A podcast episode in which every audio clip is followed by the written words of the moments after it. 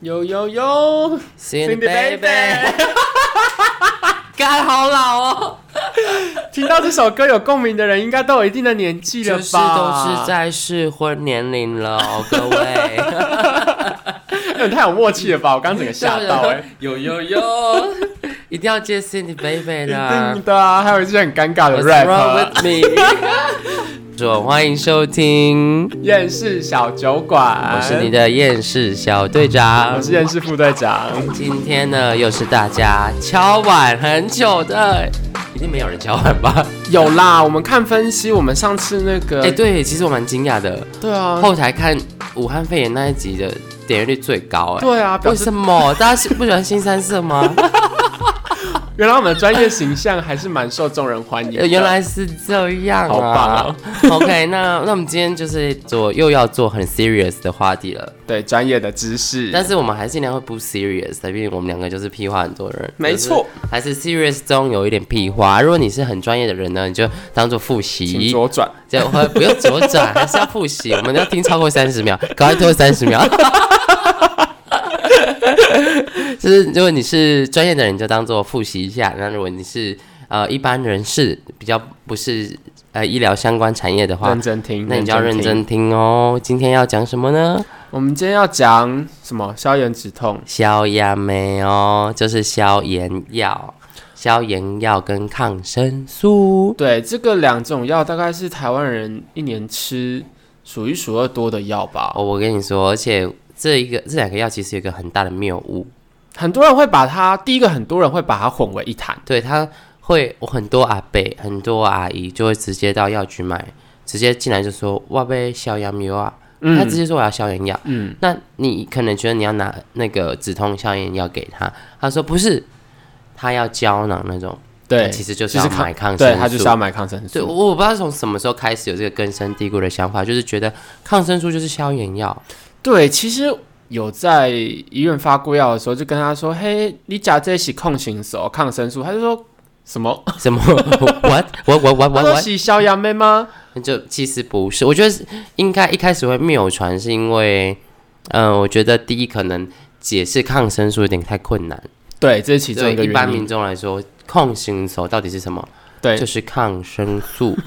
我根本没有解释啊，就是如果民众要听，如果在一般民众听，可能根本不知道我在讲什么。我觉得抗生素就是杀菌的药。对，杀细菌的药。对我到现在就会说这些是杀菌的、嗯杀菌的，对他们才会听得懂。因为你说消炎，他们就以为我之后如果有发炎，我就他妈的再来买两颗来吃。，对，但是这是不对的。其实是不对的，因为抗生素并不会消炎。对，我觉得它可能会很容易被混为一谈的原因，是因为嗯可能勾扎西带吗？我不知道，以前可能很有有部分来，我不能说很多，有部分的，比如说你今天是皮肤的发炎或什么等等之类，有些可能伴随着细菌的感染。对，应该是说，我觉得他们那时候是以前可能观念不是很确正确，对他们把它混在一起，因为你是因为细菌感染引起你的组织的发炎，对但是他吃了这个杀菌的药进去，把细菌杀掉了，所以细菌感染就消失了，对所以就没有不用发炎对，了。它是根除这个细菌造成发炎的对，根除的药，这样。他去把源头挖掉，他对不是去阻止这个发炎的发生。对，它对不是去阻止发炎的反对应。对对对，像我们一般来说，所谓的消炎药其实都是消炎止痛药的意思。对没错。对，没错，所以这个是要跟各位亲爱的民众，各位，如果你不是呃专业人士的话，请你要仔细听的，抗生素绝对不是消炎药，对，它是杀菌药，它好是不好杀菌的，杀死那些他妈那些很坏的细 菌。OK，好，那今天要来讲很多跟抗生素有关的。小谣言啦，嗯，好、然后讲先跟大家厘清一些观念之后，最后会帮大家会告诉大家说，哎，消抗生素跟消炎药既然不同，那他们各自有什么特别的？然后他们各自有哪些很荒谬的谣言？我们曾经有听过这样子，或是网络上流传着，然后再来跟大家做一个简单的解说。哦，那再来就是一开始我们我们破除的第一个谣言就是抗生素其实不是消炎药，两个是完全不同完的全东西，不一样的。哦。那抗生素就是单纯很单纯，我们就是拿来控制那个感染的情况。所以如果没有感染的情况下是不用吃抗生素的。对，如果你在没有感染的情况下去滥用抗生素，去乱吃抗生素的话，其实反而会导致你的身体可能比较容易产生抗药性的细菌，对这样抗药其性实不好。我觉得要在我们后面一点再讲，嗯，抗我药后性面再比解较难释一一点。下。呃，基本上你会不会觉得你如果感冒就要吃抗生素？哦，我告诉你，很多人会这样觉得。对我，我跟你说，很多药局的阿姨就是觉得自己啊，啊那刚刚被感冒啊，啊头头有点晕，然后头喉咙有点痛，对就开始狂吃抗生素，就跑来药局说我要买抗生素，买了一 个戏。 我当然不会这样回他，我就是说你为什么要吃抗生素？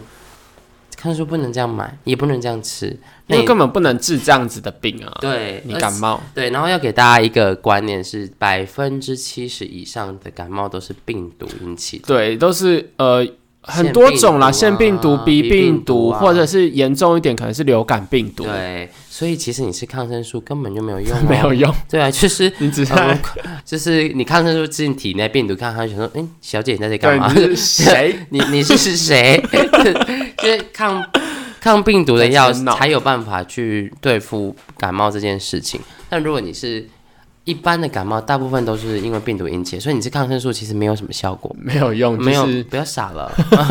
他是走错棚。你这你明明就在台视，你去中视干嘛？ 就是他这件事情是不合理的，所以你以以后民众如果自己感冒的话，就是建议你多喝水，多休息。对，其实多休息，维持你身体正常的机能才是好最好的一件事情。因为嗯抗生素进去就是你多吃一个没有用的药，对，除非你今天有给医生诊断过，说你这个感冒呢是因为细菌感染引起的，对，或者嗯是说因为你的感冒而引发你可能有一些鼻窦炎，或哦肺是炎，对肺，或甚至有到下呼吸道的肺炎对对对等等合并细菌感染的状况，对。才会去吃抗生素。重点就是什么？你有细菌感染，细菌跟病毒不一样啊，对不细一菌样很大，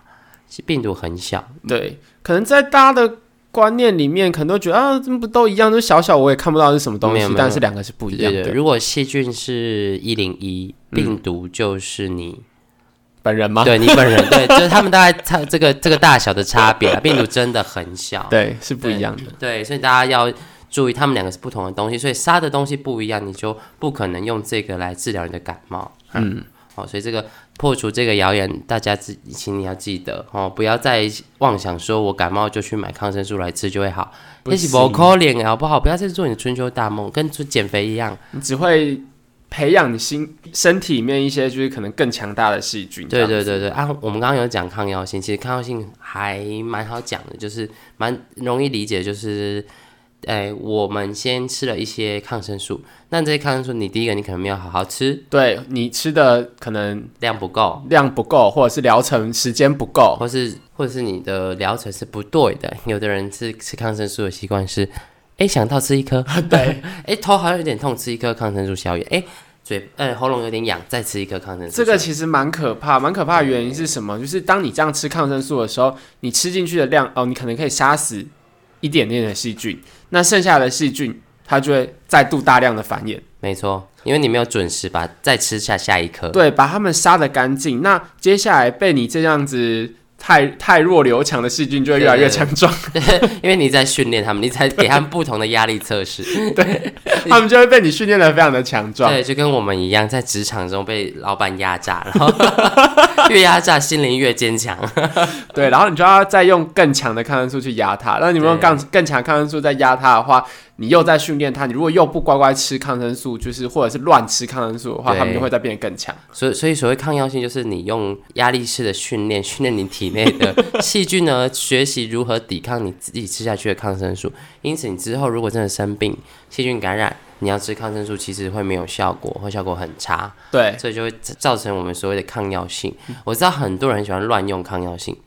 就是这个词，对、这个他们就会名说词什么啊，我这个这个止痛药吃很久，好、啊，吃久了是不是有抗药性？怎么都没效？对，怎么都没效。不是抗药性，不是这个意思。抗药性的意思是指它对这个药已经没有作用了，有抵抗了。你那个叫做耐受度，对耐受性，那个是不一样的哦。吼，你等一下还会讲呃跟止痛药有关的，因为止痛药也是一般人非常容易，就是有很多很多奇妙的神经病的无法理解流的言想法蜚语。对啊，流言蜚语很多呢。吼，好，那抗生素的部分就是谨记着，它就是拿来杀菌的。你一般来说你根本就是买不到的。你一定要有医生，一定要有医。生的诊断处方才对会对拿到。我知道很多黑心的药局会直接卖抗生素，而且一颗十块，超贵，很嗯，超贵。因为其实它成本很低，嗯，成我记本得的很话低就吧是商业机密，我们先不要说， 成本大概一百五，好吧？我们算你很便宜，一折一百五哎，哎，一折哎、你们赚到，但是不能买啦，因为它是医师处方药，所以你要买的话一定要有处方签。对啊，或没者有错。对，不论你是要自费还是健保给付，都一定要有处方签才可以领到这个药。那因为它这个药也是需要让医生看说，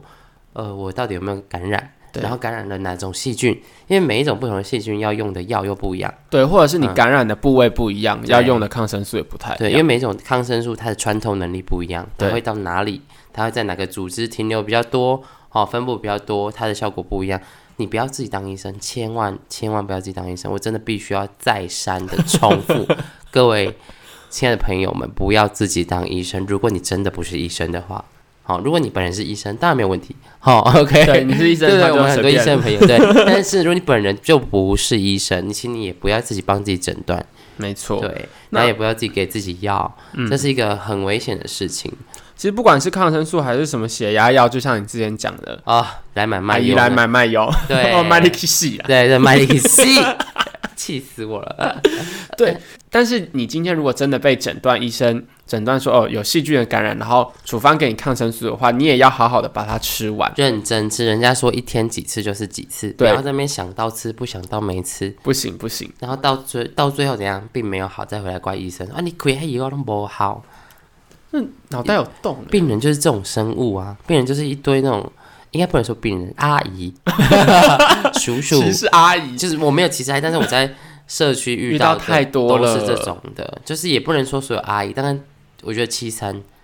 七三七成五至三成三成是有受过，那如果是年轻人的话，大概五五你说男女无误，都没有，就是五成有一点知识，然后五哦成是完全没有知识嗯的，就是他们还是你看他二十几岁还来跟你说他要吃消 炎药，我还不抱着 podcast 给他听。直接播我们这一集给他对， 直接啊听。播播给他听这样子。因为就是这个问题呢，我觉得可能也没有很多人 care 这种议题，但是呃，会比较在意自己健康的人，可能就会想要知道更多这种事情。像有时候我讲。嗯、然后有些我的病人他们就会很认真听，有些就会这种那种啊啊啊， 啊，晚安你你公司你把药给我就好，你少啰嗦哦，那种那种就是那种态度，然后你就会觉得 我告诉你，这种人你会觉得很生气，就是我们花的健保费还要花在这种人身上。对对对对对对对对，很。你知道我那天才遇到一个多荒谬的阿伯吗？一个阿伯就跑来说，要是我以后这个药我要自己用买的，我不要医院看了。我嗯就想说，贴公差小，因为他是慢性病的药嘛，嗯他在吃两三个，嗯，都是血压、血脂肪，然后血糖的药这种的。那他就说我以后要自己买，因为医院太贵了，我不想缴健保费。我就说， 我就想说，哼这假币假币给， 对啊，就是这个不不食人间烟火的白痴。我就说好啊，叔叔，我帮你算一下啊、你这样一个月吃下来是两千七百块。对啊，啊你健保费缴多少？我说我、一一个月六百八我他说哦，啊那你一个月拢假袂起呢？哎呀，然后他就说他有一个月缴病哦八百块的健保费，他觉得太贵了，然后看病一次要五百块。他说：“那我不如自己买好了。”然后就我就算给他说，他说：“啊哦，啊好那啦啊那我不要紧啦，哈，好啦，我一 要自知理亏。”然后就然后说这些人真的不知道药有多贵，对啊，就是因为健保太便宜了。对，因为我们都没在用，对啊，因为年轻人不健保就是这种制度啊，就是扶弱济贫，扶但是有些人就是不懂得珍惜资源，所以他们就会滥用健保，我觉得关于滥用健保，可以还做一有集啦。就是随意的丢弃一些药品，这个完全也可以做一集。我觉得这个是随意的丢弃药品，是我很想要宣导大给大家的一个观念啊。叫他们去吃屎。如果以后在家里发现那种超过十、超过一个月以上没吃的药，我们就会停保，健保就停保，对健保要停保，对你可以然后细是派出所有药师去搜 罗，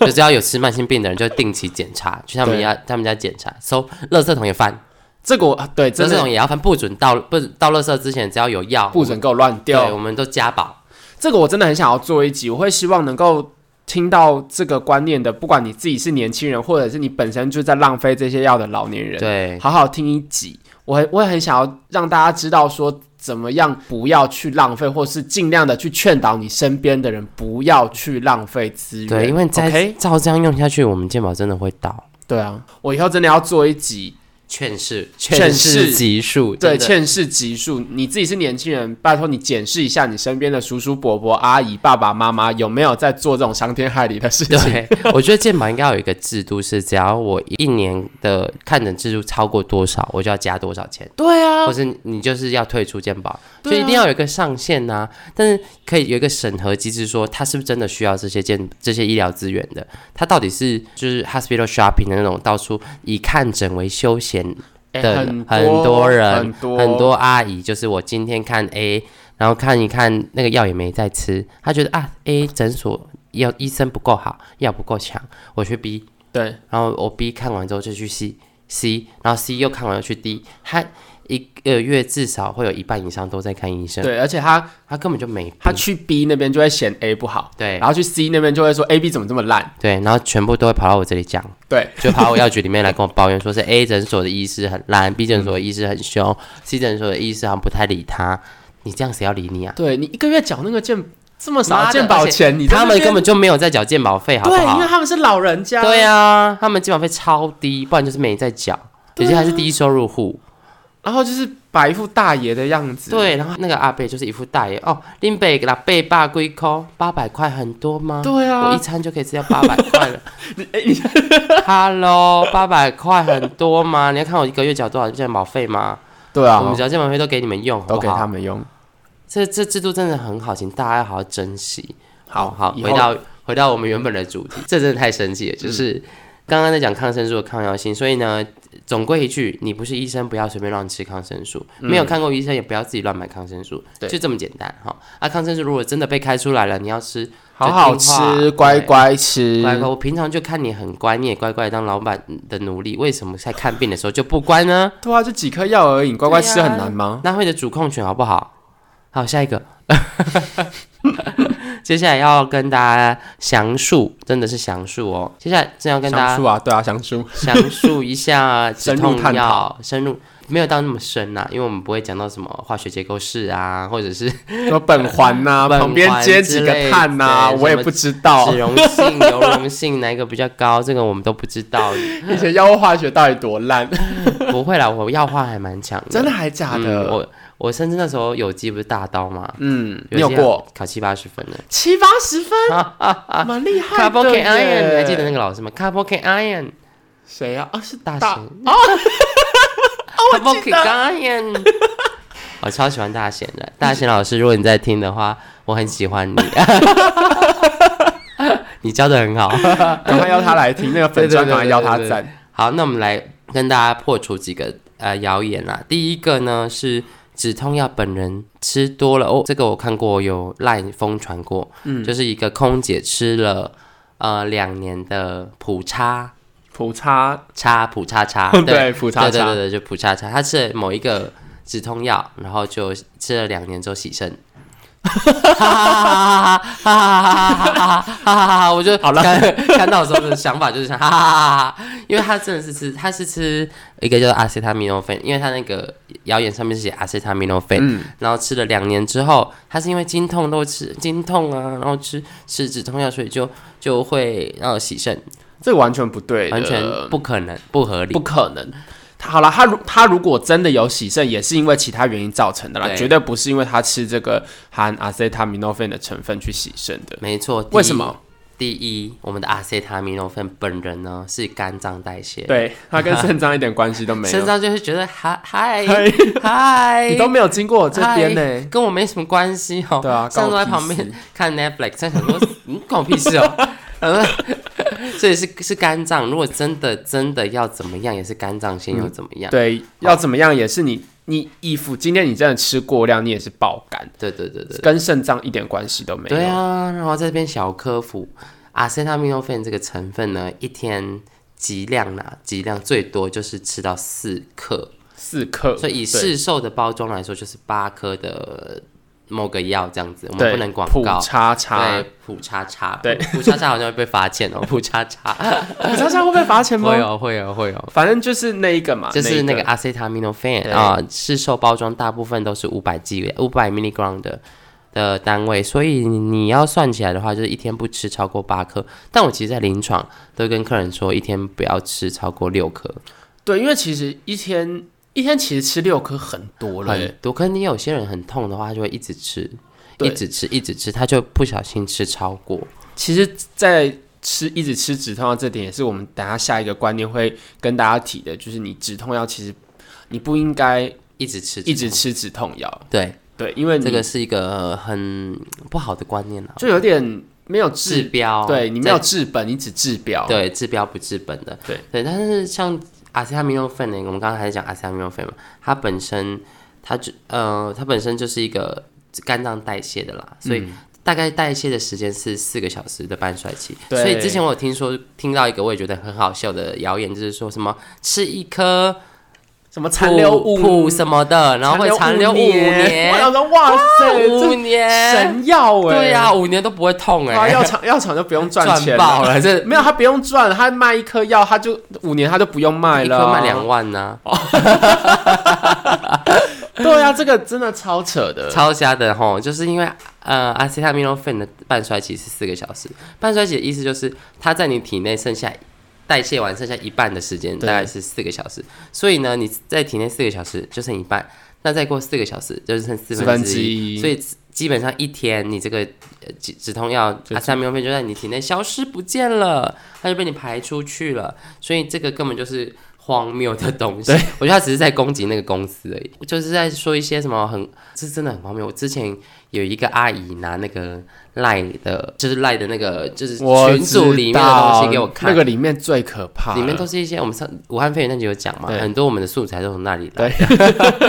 他就说他他给我看说什么诶什么吃完中西医吃完西药，嗯然后那些西药就会残留在体内超过两年以上，所以就要喝一杯绿豆水。哦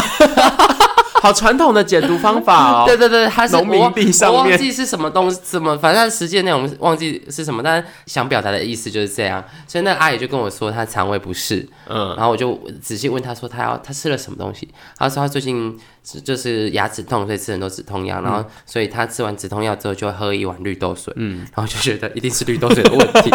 他喝大量的绿豆水，绿豆绿豆这种比较冷的东西，你喝多对啊了肚子不痛才怪嘞。对啊而且，他的绿豆水很猛，他说他那个赖里面教人家煮绿豆水是绿豆丢进去泡着，然后煮到滚，火就关起来就可以喝了。绿豆根本没有煮熟，就单纯喝那个啊吃坏肚水。子吧对对对，所以你应该是喝生水吧，还阿姨，就是他就是那个那个赖。但我那那篇我有打脸那个阿姨，但是她真的不相信我，她彻头彻尾觉得吃西药就是毒。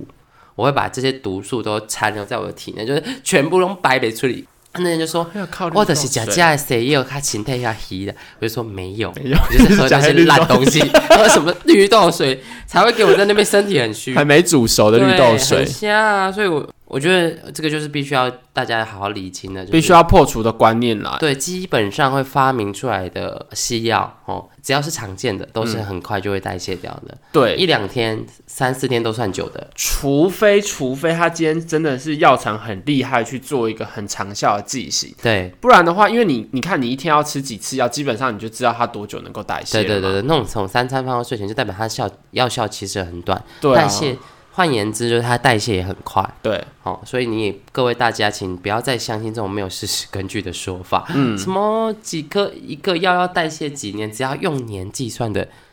都是假的，不可能啦，都根本不可真的能别哦闹。还有一对些药厂会把这个拿来打广告，什么药效二十四小时内排出体外，然后把它对对讲的对好像多厉害，废话。废话我，看到想说你以为废我话不知道，嗯骗我是笨蛋 吗？对不对？好，那这个呢，就是要跟大家倡导的一个，就是阿司他命诺芬本人并不会伤害你的肾脏。不会，对它这个这个药呢，它只是它是用肝脏代谢的，所以肾脏根本不关它的事。哦，这个谣言是不对嗯的。那你吃这个药呢，止痛效果其实蛮低的。对它其实不是一个，它是蛮普遍常用的啦，但它并不是说一个很强的、很强，就是不是一个很强的止痛对药。啊对对对，它其实蛮弱的，我个人觉得啦，因为我临床遇到的大部分疼痛这个药都没什么效。那还有没有其他更强效一点点止痛药啊？有啊，很多。其实市售有一个比较有名是 ibuprofen，嗯， ibuprofen 它这个成分大概不是两百 milligram 就是四百 milligram，对，就是大家可以根据你的体重，还有你的疼痛的强度下去决定说你要吃两百、四百或是六百的。对，甚至呃，之前在我们还能在我们还能够出国的时候，嗯很常有人会去买什么日本的止痛药什么，哦，你那个里说我什么有一一一什么的？一叉对一对叉对，叉那个，它不是哦，E V 一不是哎，它不是吗，E？V 一不是 E B U，E 它 V 是一是什一么个非常老的止痛药。真假？我以前都我一直以为错了。 E E V 一这个药呢，但是 E V 一本身它的成分容易有点嗜睡，所以你如果是吃 E V 一，可能会有点想睡觉。 Oh my god！我完全不知道，我以为、嗯我以为它是一比为。呃，先先生，你不是药师吗？天哪！ 这就是你看，这就是药局跟医院的差别我。真的不知道啦，我真的不医知道院就很像一以为个呃很学术的地方，对但是药局就是会很接触到很多很临床的东西，就是跟日常生活中都会遇到的问题。E 嗯 V 不是哦，E V 不是 E B U，E V 是另外一个更老的，嗯其实它是一个台湾之前还蛮老一辈的人还蛮常爱吃的那个止痛药，然后被包装被日本拿来包装成另外一个这样子。嘿，反正就是在台湾非常的热，热台湾人销对，台湾人很，可是台湾我记去很爱得买，还没有喝，所以只能从日本买回来嘛。对对对对对在台湾本身是没有在有上些成分好像没有办法在台湾上，因为台湾有些药跟，哎、你说日本，日本的，比如说日本某个药在台湾也有，可是其实它成分有的是不一样的，因嗯，为有些药对在台湾并不合法，或者是说他在台湾可能是处方等级的，他不不是不是可以拿来在药局卖的，对，不是可以再拿来药局卖。像是之前有一些综合的那种感冒药，对对对对，有一些综合感冒药， Codeine 的嘛对，有含那个可待因成分对的，对，因为口袋因的成分只要高出一个量，它就不能加在，它就不能再放在柜台卖给你，对它就必须要有医生处方，你才可以吃这个对口袋因。在台湾是这样，可是可在能日本比较对，在宽日，本嗯，所以说台湾人去日本的药妆店可能可以直接买到，对。但是你买回来之后，你就是自己吃哦，你也不可以随便在网络上什么对卖哦，或什么之类对的，对，绝对不行！这样跟大家说，这样是违法的。绝对违法，罚超重吧？我记得要罚到卖伪药或者是禁药，这个的话，我们会处七年以下有期徒刑，它有刑法 哦，嗯是刑法哦， 可以并科处新台币五千万以下的罚金 哦，五千万哦，中一次乐透不一定还得清哦，哎呀，好夸张哦！所以大家要小心哦，因为因为你从日本带回来或是他国带回来的药，都叫做伪药。 对，在台湾都算都就是都不是经过台湾有药证合可的药啦，对对对对对对，但是像有些人会说啊我，哎、比如说现在那个新露新露露嘛，你知道嗯吗？新露露很新露露很有名，然后有些人会带回来卖，或嗯是小白兔晕船药，有些人带回来卖其实是不行的。不行不行，台不湾行台湾说台湾也有这个药，可是它台湾如果这个药要在台湾卖，就是要重新在台湾包装。对跟重新经过我们的审核是可以的，对它才是合法的药，不然它都叫做伪药。没它外错，面只要是包标示是日文，然后没有标示清楚，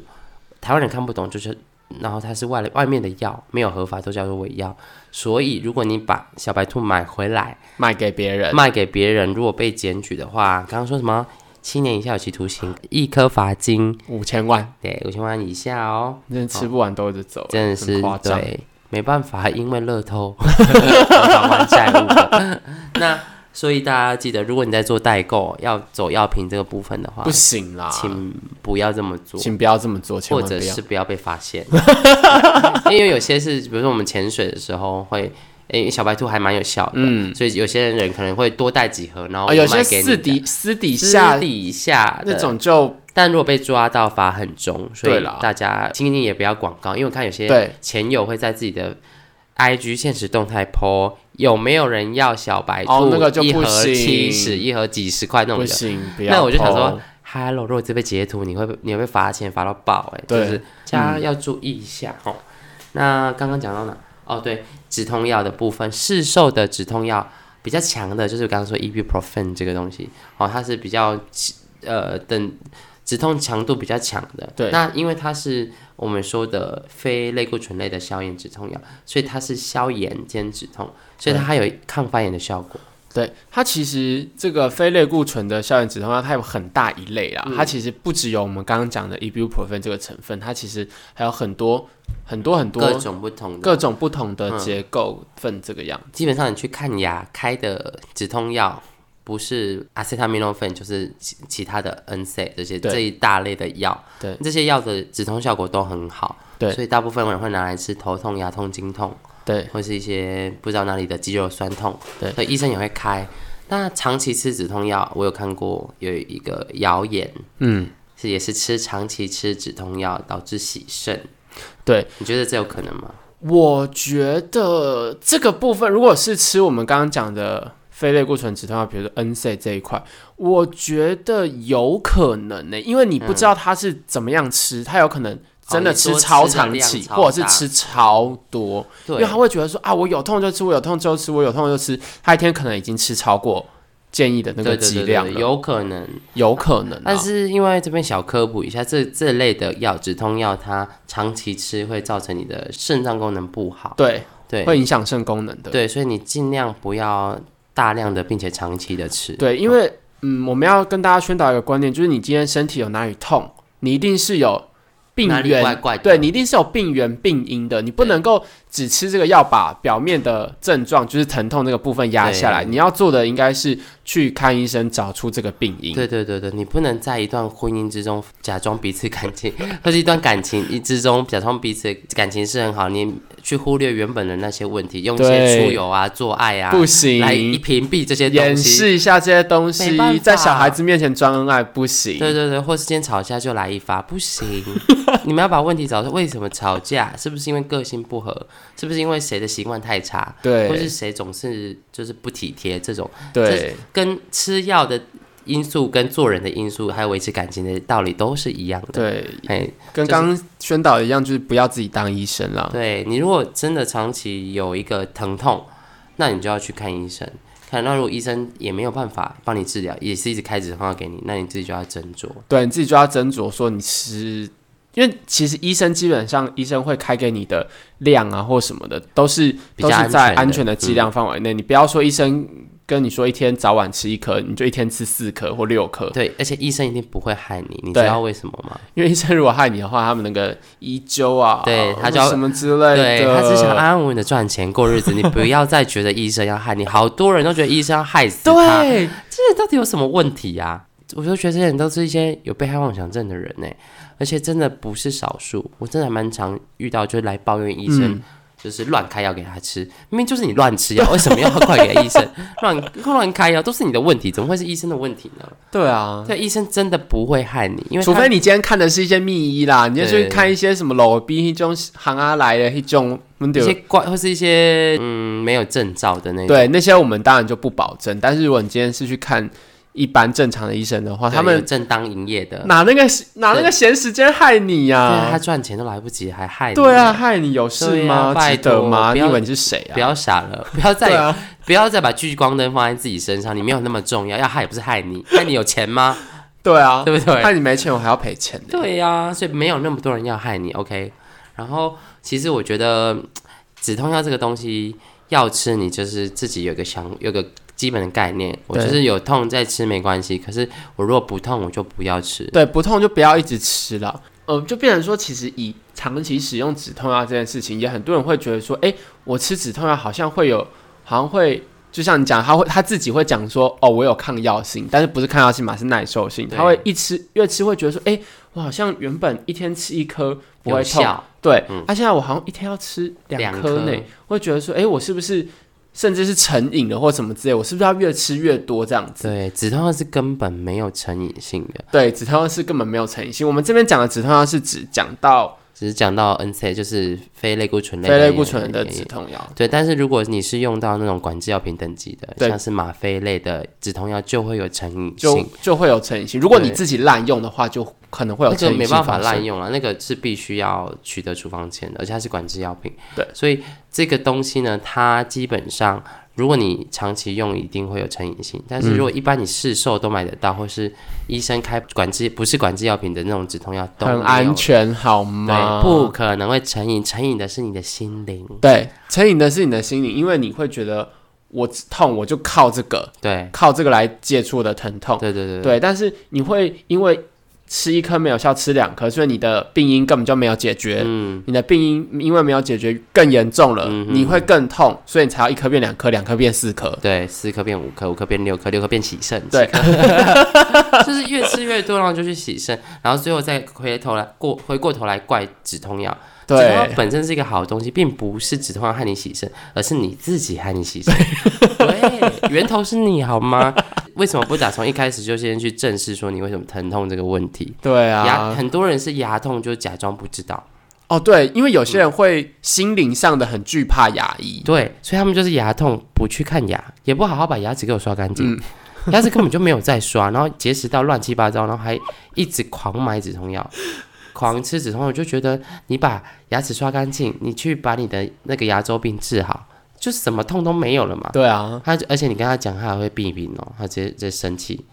嘿啊啊，喙齿就烂啦，无法度啦 啊，什么你就好好的对待他就好啦。为什么你干嘛还要怪给自己的牙齿？牙齿都觉得关我屁事。对啊，对啊，你自己敢做敢当好不好？那怪当怪塞、欸，我一直觉得如果牙齿有人格，他一定会就是就是非常痛恨人类，每一颗都暴怒的。对每个都暴怒。 又不是我要痛的，是你自己不好好刷我的欸、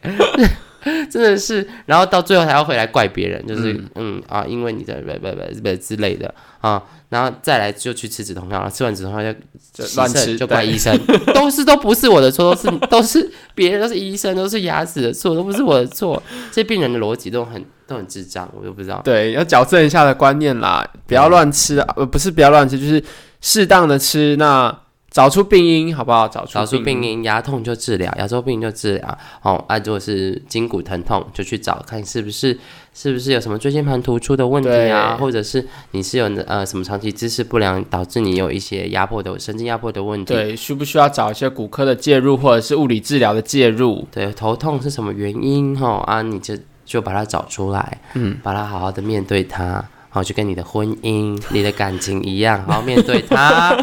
哦，不要再一直怪给止痛药这个东西。对，哦要和解就和解，要签离婚协议书就签离婚协议书，，对，不要在然那后边床头吵床尾和。不要，那只是短暂的哦。 还有一个我一定要讲的是，我觉得止痛药配胃药这件事情哦也对是一个迷思。我告诉你，我觉得不止止痛药、欸，只要开任何的药，病人都会说啊，我医生要开解我药啊，好不叫好？他去吃大便吧。对我真的不止止痛药，开抗生素它也要配只胃要药。所有的药，其实我觉得，嗯、我觉得病人都会有一个想法，觉得只要是药就会伤我的 胃。对， Hello，药品又开始觉得无辜，对他们干我屁事到底要啊！怎样？ 到底怎样？你牺牲又怪我， 哦，胃痛也怪我，什么都怪我。反正就是止痛药，基本上，呃，我们以阿司他命诺芬来讲，它是不伤胃的。对所以如果你吃的是阿司他命诺芬，你根本就不用配任何的胃药。对，不要闹了好不要吗？闹了好不好？可是你如果是吃其他的止痛药，如果是 cos one 非选择性的抑制的止痛药，都会比较有对我有胃刺激。对，但是这个也不是说每一个人都会发生啦，对对对对对或者是说你今天原本就有一些呃胃溃疡的病史、胃食道逆流对病史的病人，可能比较容易会发生这样子的状嗯况。因为你的胃本身就已经不太好了，对那你再吃这些药下去呢，它的呃它的急转啊，会导致对你的胃比较容易觉得不舒服。对，因为这些止痛药下去，它会抑制一些你胃黏膜的一些正常的保护的机制。对对对，对所以你的黏膜比较脆弱。对哦那这个再讲下去就太多了，所以就是简单来讲，你如果本身胃没有什么问题，你吃止痛药也不一定要配胃药。对你是一个正常人的话，就不用配胃药嗯啊，对，啊干？目嘛多浪费？对啊，超浪费的哎。嗯，那如果目前来说，如果你临床上会遇到的，一般人会吃到的，家庭你会用到的药，很可能需要跟着胃药一起吃，大概就只有止痛药而已。嗯，其他的啊，什么意其思？他都是问号，就是对，其他都是问号。没有，其他都不需要，连抗生素都不需要。对哦，甚至吃某一些抗生素，那你再去吃一些就是胃药药的话，有钙镁其离子的，对有一些钙镁离子的反而会让那个抗生素没有效、对，会哦。失效哦、所以对大家不要自己自作聪明，觉得哦，我要吃这个够胃，然后对，就是我一定要吃什么药就就一定要，只要要吃药我就配开配胃药。不对不对，对，力气细， 那是我的口头禅。 我真的好想对某每个就是无知的病人说，佩力气细，对，因为录音录在那大声公里面有没有，对对然后每次按那个 play 键， 就是我配了一力气个戏细啦，哦 超爱苗可丽的。啊，他超棒，他超棒，对对对对，所以这个是一个谣言啦，大家不一定要在吃止痛药的时候配胃药，看一下你吃的止痛药是哪一种，对然后评估一下你本身的胃的状况好不好。如果你是一般人，像我一样胃很没勇没敢啊，很勇敢的人，你除非你在减肥喝辣椒水的时 候，其实我吃止痛药也是不配胃药的啦，对啊所以就是你基本上不太需要。那还有一个迷思是，胃痛会吃止痛药吗？不行啊，对，胃完全痛没有用。胃痛不能吃止痛药、对哦，，因为吃胃痛，你去吃止痛药，不但没有帮助，有些人还会更严重。就诚如我们刚刚讲的，那一对那一大类很常见的止痛药都会有对胃比较刺激。对那你今天胃已经在不舒服了，你还去吃 它，你有病啊， 对不对？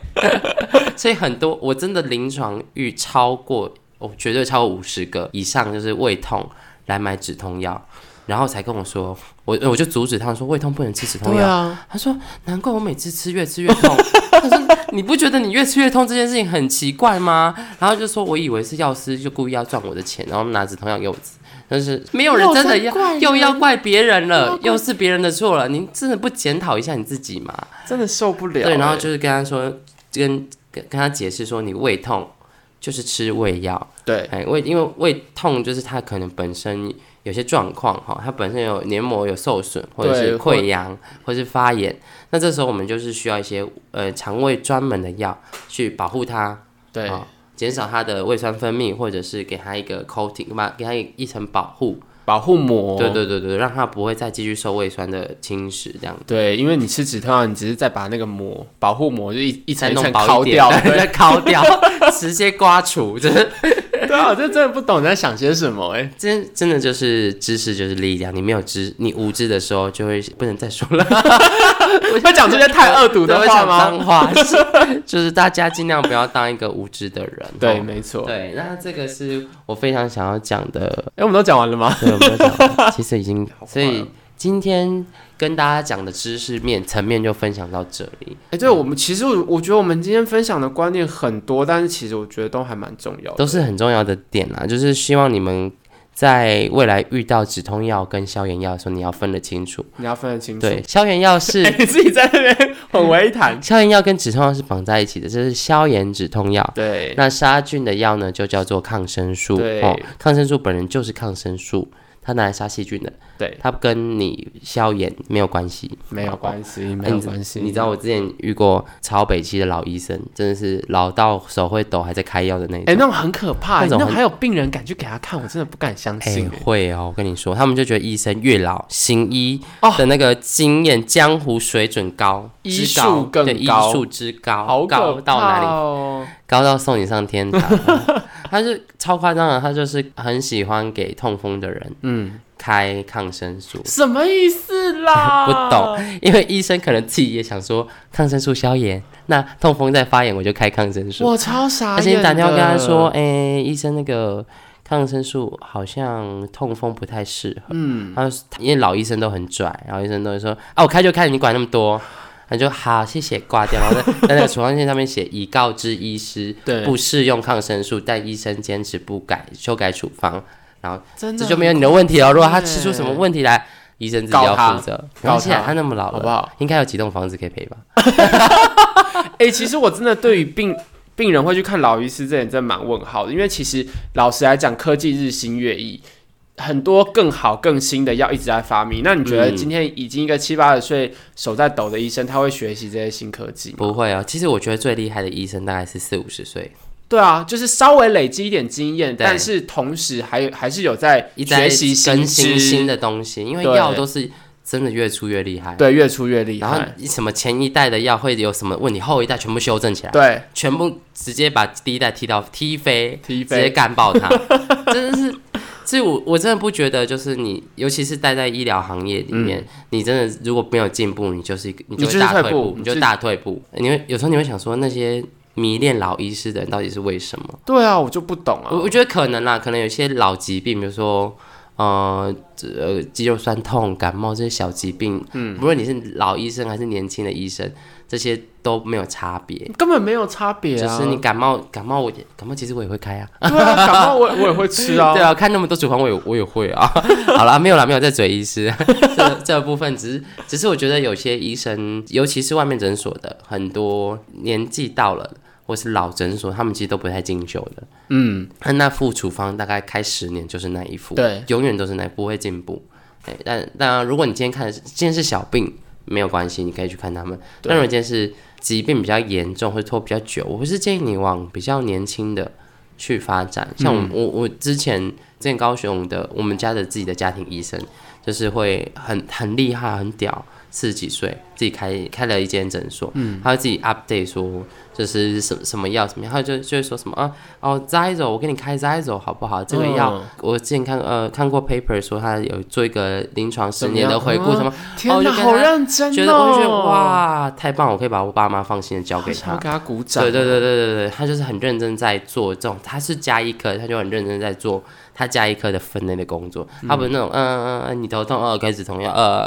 呃流鼻水呃开流鼻水的药呃，不是，就是那就是他不是在做那种交差了事的工作，嗯嗯，他是很认真在对待那个病人的，就很有医德啦。对对对不是说你只是为了赚钱对，然后就有乱开。有医德，但是没有医术是很可怕的。 对，有医术没有医德，这两个是医或缺一不可。就像我刚刚跟你讲的，有医德，那个诊所医生很好，可是他还是痛风开抗生素，然后他开抗生素，不冲啊小，他是个老老的很好的医生，你还你也没办法改变他，你只能帮病人祷告。就是我祝福你， 哎，我祝福你身体健康。啊，万事如意。 对，那我们也祝福大家身体健康，万事如意。今谢谢大家。天节目就到这里，拜感拜谢，拜拜。 所以我跟你说，这老诊所很多废物医生，我觉得很可怕啊。他们都是闭着眼睛在开药，反正他们不管什么来都开一样吧。差不多。有有，我之前在诊所，就是还没当兵的时候，在诊所打工过，嗯，然后是那种老医生，然后他就是，反正你就在坐在那个调剂调剂室听听他就是说，啊、听病人说，哦，我拉肚子啊，我头痛哦，怎么样怎么样，我就已经差不多想到他配什么药了，嗯然后我就去去把他那个处方签先配好，然后然后开出要、来哦要处方签印出来，说嗯差不多，再补个两 颗而已。 就是用来用去就那几个，而且它甚至就是到后面它就是一个固定的模式，嗯就到后面我是直接先做，就是先做一百包预包， 就是这个配方我就做一百包，这个配方 B 我就做一百包，然后我就在那边坐在那边一直划手机划一整天，然后就一来就看，我就在旁边听，哎、拉肚子好一定是 B，然后我就拿 B，嗯，没错就是 B。天哪！我这就是只要花一个小时的时间把那天可能会配到的药先先预预先调剂好，放着，我就不用做其他的事情好。爽啊！对，很爽吧？医生也很爽，我也很对 爽。啊，超爽 啊。对啊，可是病人就 去看的病人就蛮那个的、啊，就蛮可怜的。但对啊，但是它相对来说它的诊量就会少，就是可能一些哦、这没有这么多人，就是一些老人，都是一些老人家，啊，可能他们也都是小病小痛，所以我觉得解决这些问题是没有问没有没有关系的，就是他也不太需要用到太新的知识， 因为这些病自古以来就有了嘛，对不对？那也没有什么更新的药，但如果是那种很很难治的病，我觉得就是他也要不会。对他也可能会转诊啊，所以其实他算好医生啊，就是觉得有点飞就是了。对对啊，那医生真的蛮好的。你看，你八十岁还可以看诊，啊，九十五岁你还可以看诊。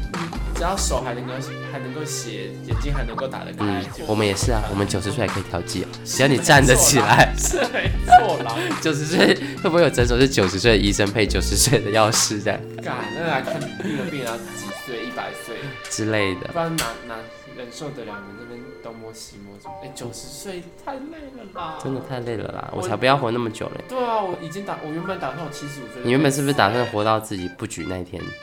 没？嗯，那太快了吧。